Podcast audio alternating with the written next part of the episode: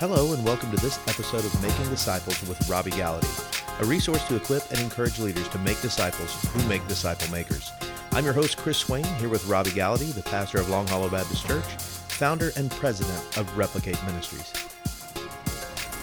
Today on the podcast, we are walking through the book Replicate, How to Create a Culture of Disciple Making Right Where You Are, by Robbie Gallaty and Chris Swain. This book comes out June second, and last week we talked about the overview. Today we're going to talk about part one of the book, the problem with disciple making. And one of the great things about this book, and one of the reasons I'm so excited about it, is we don't just give um, nuts and bolts of discipleship, which we do, and we don't just give a way to gauge whether you're successful, which we also do, and we don't just give you the practical way in which Jesus did it that we each can emulate as a disciple. So in other words, church leaders can benefit and individuals can benefit.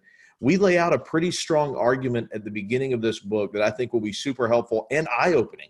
Uh, when we first learn some of this information, Uh, for instance, this this uh, question that always blows my mind: how do you lose seven million people? Mm-hmm. It is a, a travesty, in a sense, as to what has happened in in, in one convention, one church uh, pocket of the world. But it's also indicative, I believe, of how the modern church operates. And so we wanted to really kick this thing off with a fairly explosive introduction. And so uh, after a lot of research that Lifeway did, a lot of a lot of uh, findings that we kind of compiled and worked with, uh, some other much more uh, intelligent people than ourselves, but then also uh, incorporating all the experience that we had, um, we really wanted to walk you through uh, just kind of a short introduction to why it is such a challenge, why we're not seeing discipleship happen. And when you and I first met, uh, you were the pastor of my church, but when we sat down to meet, one of the things you mentioned to me that really just kind of, uh, and this was, you know, four or five years ago, really caused me to question my, my own ministry, is you asked me about, you know, making disciples and have I been making disciples? Mm. And honestly, that was never a question that I had ever even heard before from mm. pastors, from leaders, from lay people. I yeah. mean, I think we all invest in people. I think we all, uh, you know, I, I've, I've walked with guys. I mean, for sure, I've discipled unintentionally. Mm-hmm. But I've never intentionally thought about actually what this process is that I was walking through and how I might be emulating Christ in doing that. Well, that's what most that's what most Christians um, are caught off guard by, I think, is the fact that they've never been asked, are you actively, intentionally making disciples? And I think that shows with the research. So let me give you the backstory of how we got here. And figured out in the denomination of the Southern Baptist Convention is what we talk about there. We were able to do some research on the inside. And so, as Chris said, we, we don't think this is an isolated case. In fact, if you're a part of another denomination, I would guess you're at the same pace or or even at a more declining pace uh, than we are. But, but here's what happened. Uh, about four years ago, three, four years ago, I was really burdened by the fact I wasn't hearing a lot of discipleship talk in the church. People were talking about conversions. Every time I'd go to a convention or a conference, we were talking about more baptisms. We were talking mm-hmm. about more decisions. We were talking about greater evangelism, all of which, by the way, we agree with. Right. You know, we agree. We need more evangelism. We need sure. more people saved. We definitely do.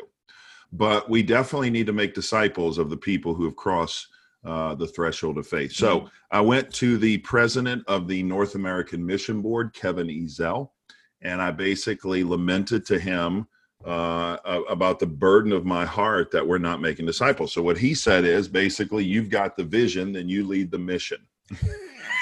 That's a great idea, Robbie. Kind of an adage. Care of it. Yeah, that's the adage we use at Long Hollow when people come to us and say, man, I think we ought to start a ministry to bikers. I say, great. You got the vision. You lead the mission.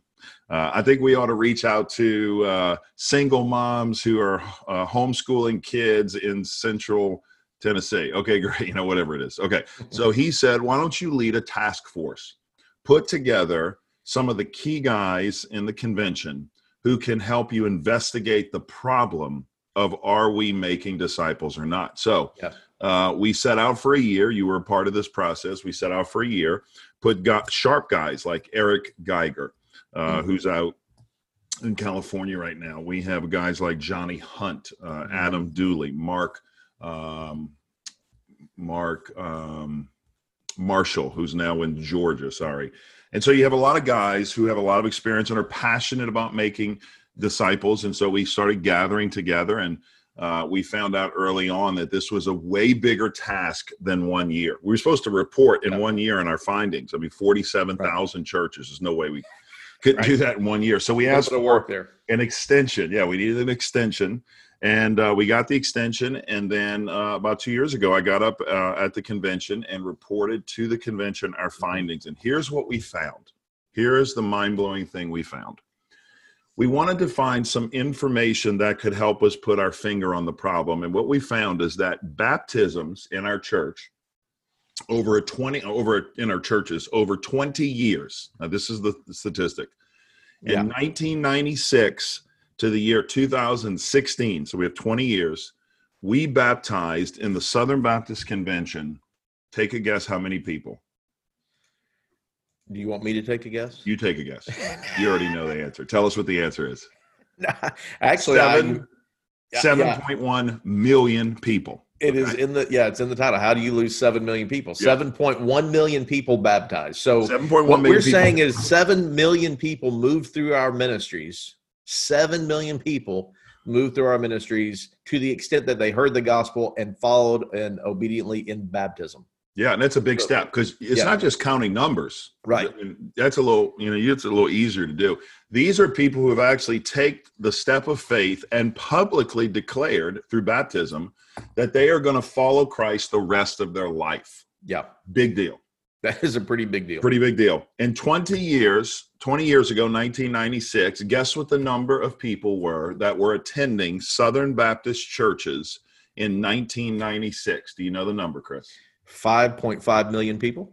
Close. five million two hundred twenty-four thousand people. To be exact. Or, to be exact, yeah. I've, said, I've, I've, I've talked about this before, as you can tell. five million two hundred twenty-four thousand right. people. Um, and basically, uh, actually, five million two hundred forty-two thousand people, I think it is, mm-hmm. uh, roughly, uh, were, were attending in nineteen ninety-six. In in twenty years after baptizing seven million people, mm-hmm. guess how many people were attending our churches after the twenty-year mark? Now, if you're listening, I want you to think about that. We've added seven million through baptism. Now, I know what you're thinking. Well, there's attrition. There's there's uh, people passing away, mm-hmm. people moving on. Okay, we get that. Let's just say that's a million people, okay? Mm-hmm. Okay, let's we say could say it's two million if we wanted to. Let's say it's two million. Okay, so you would say, okay, we added seven point one, we lost two million, so we added five million for mm-hmm. a whopping total. Now we have, let me guess, ten million people meeting we weekly should, in Southern. We Baptist should have between eight and ten would be a very conservative eight, answer with conservative. attrition. Sure. No, no, didn't happen.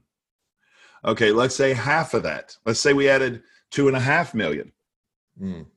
seven to seven and a half million. You'd think after twenty years, nope. Okay, did we add a million people at least? Out of the seven point one, did we add a million? And the answer is no. This is going to blow your mind. And this was the pill when we actually had to swallow this. I remember where we were in our meeting when we found these numbers with yep. our task force. And I'm not indicting the Southern Baptist Convention, because I really believe this. You could find this in Methodism. You could find this in Presbyterian churches. You could find this in non-denominational. I mean, you can find this in a lot of different churches today. Mm-hmm. What we found is that we were baptizing people, but we weren't helping them take ownership of their faith. We weren't helping them. Uh, we, we weren't teaching them what they were saved for. We spent a lot of time teaching them what they're saved from. Here's what happened, Chris. In twenty years after baptizing seven million people, we actually lost, I think, twenty-five thousand people in weekly attendance. We added no one. We, we literally lost people. So, so what we were saying with this process that we have in place, we can stay flat. Yeah, no, that's what we said. We, we can lose a few. If we keep doing what we've always done, we're going to keep getting what we've always been getting. Uh, and, right? and in a business world, the way they use these metrics, uh, their next step would be, okay, if we have to baptize seven million to stay flat, then we need to baptize ten or twenty million. But the yes. problem with that is that's when you're seeing it as numbers. When you're seeing these individuals as people, it should change everything about how you're addressing this issue. Well, and here's what we're saying. What we're saying is we're not saying we lax in our baptism numbers. What we're saying, what we're calling for in the book is keep baptizing at a high degree. Keep sharing the gospel at a high degree. Right. But if you start training people mm. that you already have and yeah. investing in the new people that you're welcoming in, sure. there will be a an, an amazing mm. uh, exponential growth system or vehicle in your church for growth. Okay, so here's the way you think of it. Um, when you go into the military, and Chris, you, you've been in the military, okay? Correct. How many guys in basic training are you looking around saying, what are these guys doing here? Did you ever say that? I did. Okay. And I looked in the mirror a couple of times and said the okay, same. Yeah, like, what am I doing here? Yeah. Okay, so you got guys in basic training, and they're clueless. Like, some of the guys are cadets, and praise God for people serving in that country, but a lot of guys don't want to be there. They're yeah. just trying to get their time and get out, and so they're not into it. They're just trying to – they're bucking the system. They're always getting in trouble. Where's the shot line? Are the shot lines – okay, where's the mess – you know. And then there's – so you got a lot of those guys. But then you move through the ranks until you get to the trained SEALs, the Army uh, Force Recon. I mean, the, the Marine Force Recon. No, that's that right? right. I like okay. that, yes. The that's Army Rangers. Than the other branches. Okay? Those guys, you don't have to tell – uh to wake up early. You don't have to motivate them to go out and protect. You don't have to spend a lot of time holding hands with those guys. Why? Because yeah. those guys are going to make things happen. Okay. Right. Here's the thing I want to leave you with for the break. There are three types of people in your church. Those who watch things happen, those who make things happen, and those who say, what the heck just happened? We'll break those down right after this brief break. Well, over the past few decades, American churches have produced plenty of converts, but not as many mature believers. Studies show the majority of Christians don't even understand the basics of the faith. But how do you tackle such a big problem? We want to tackle that problem and help you address those issues by helping you create a culture of disciple-making right where you are through the book Replicate, which comes out June second at all of the places you can buy books, Amazon, Barnes and Noble, Christian Book dot com, Apple Books. Grab a copy, and if you want to today, you can go to Replicate Book dot com. You can pre-order there, but you can also pick up one hundred free pages of the book right now, a downloadable free Jesus Commands poster, and you can start the Healthy Church Challenge and begin to gauge exactly where you you are as a church and take steps to grow towards a disciple-making church. Check it all out at replicate book dot com. And we're back talking about Replicate Book. Uh, you mentioned three types of people, and uh, I want you to be able to explain those three types of people before I ask a couple of questions about some lines from the book.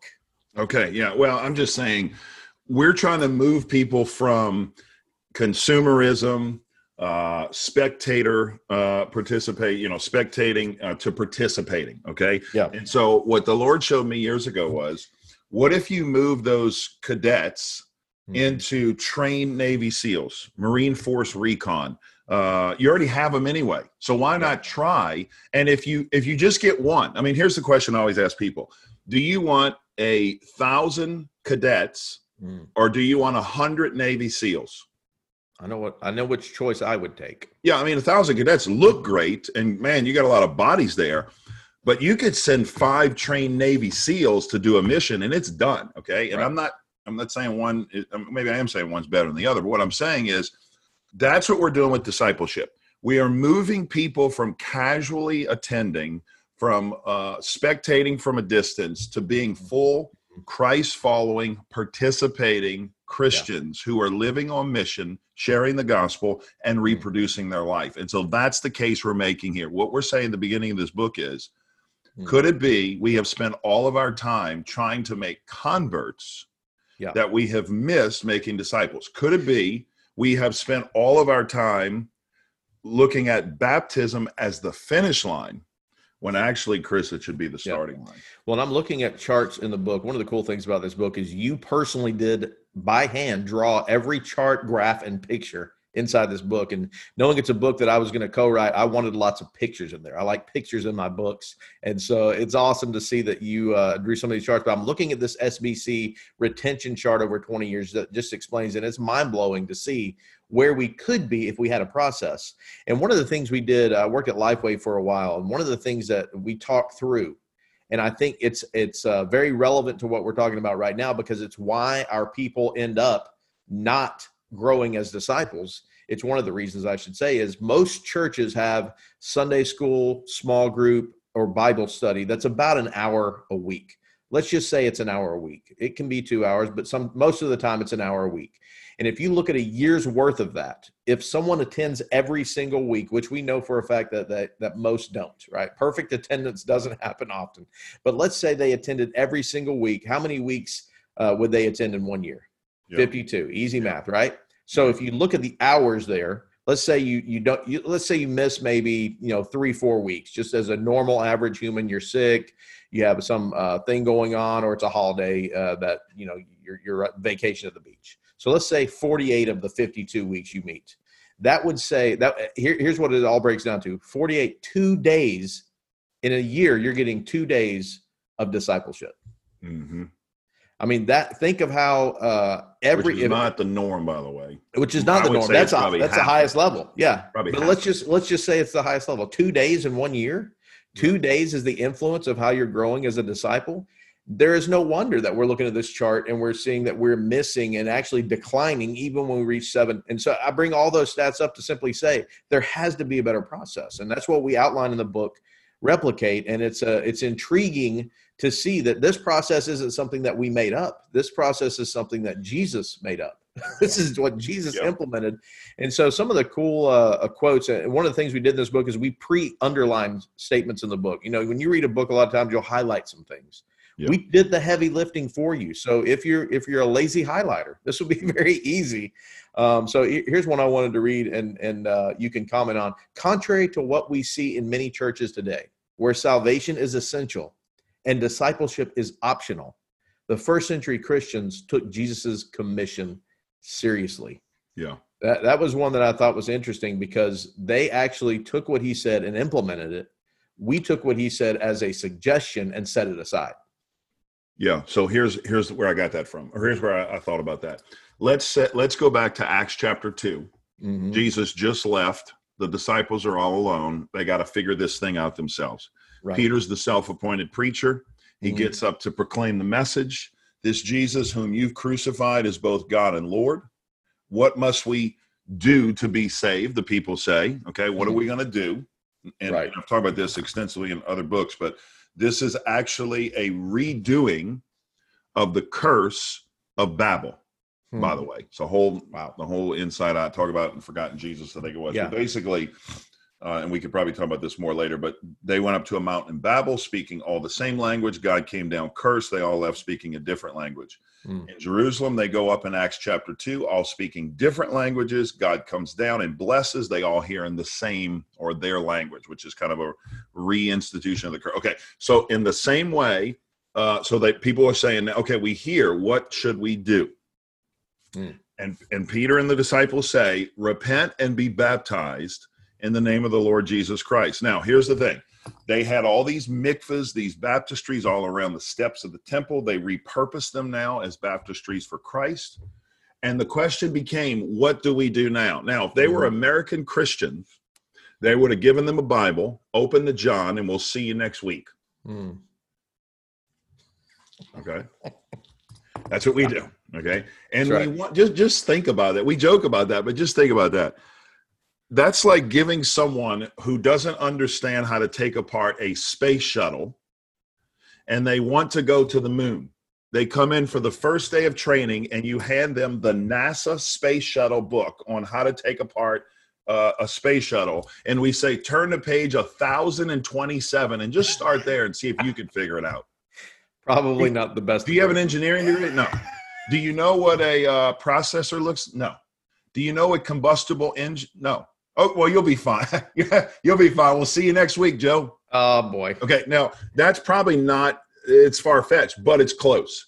And we yeah. wonder why people go home and, and they don't know what to do with their faith. Okay. So what I'm saying, what we're saying is when the disciples had th- this radical conversion experience in Acts one, they mm-hmm. spent time discipling the people they led to the Lord. Now, the difference is, and here's the big difference people don't think about.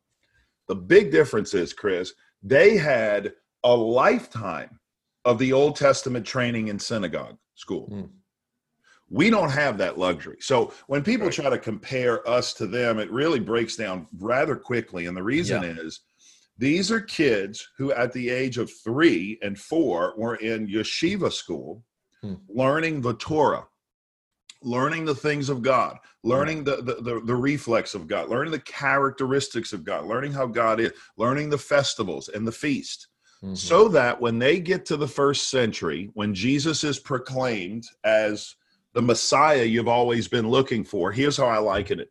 They come to Acts chapter two, think about this, mm-hmm. with a manual of the Old Testament, all the prophecies, all the insights. The manual's not in their hand, it's in their heart. Mm-hmm.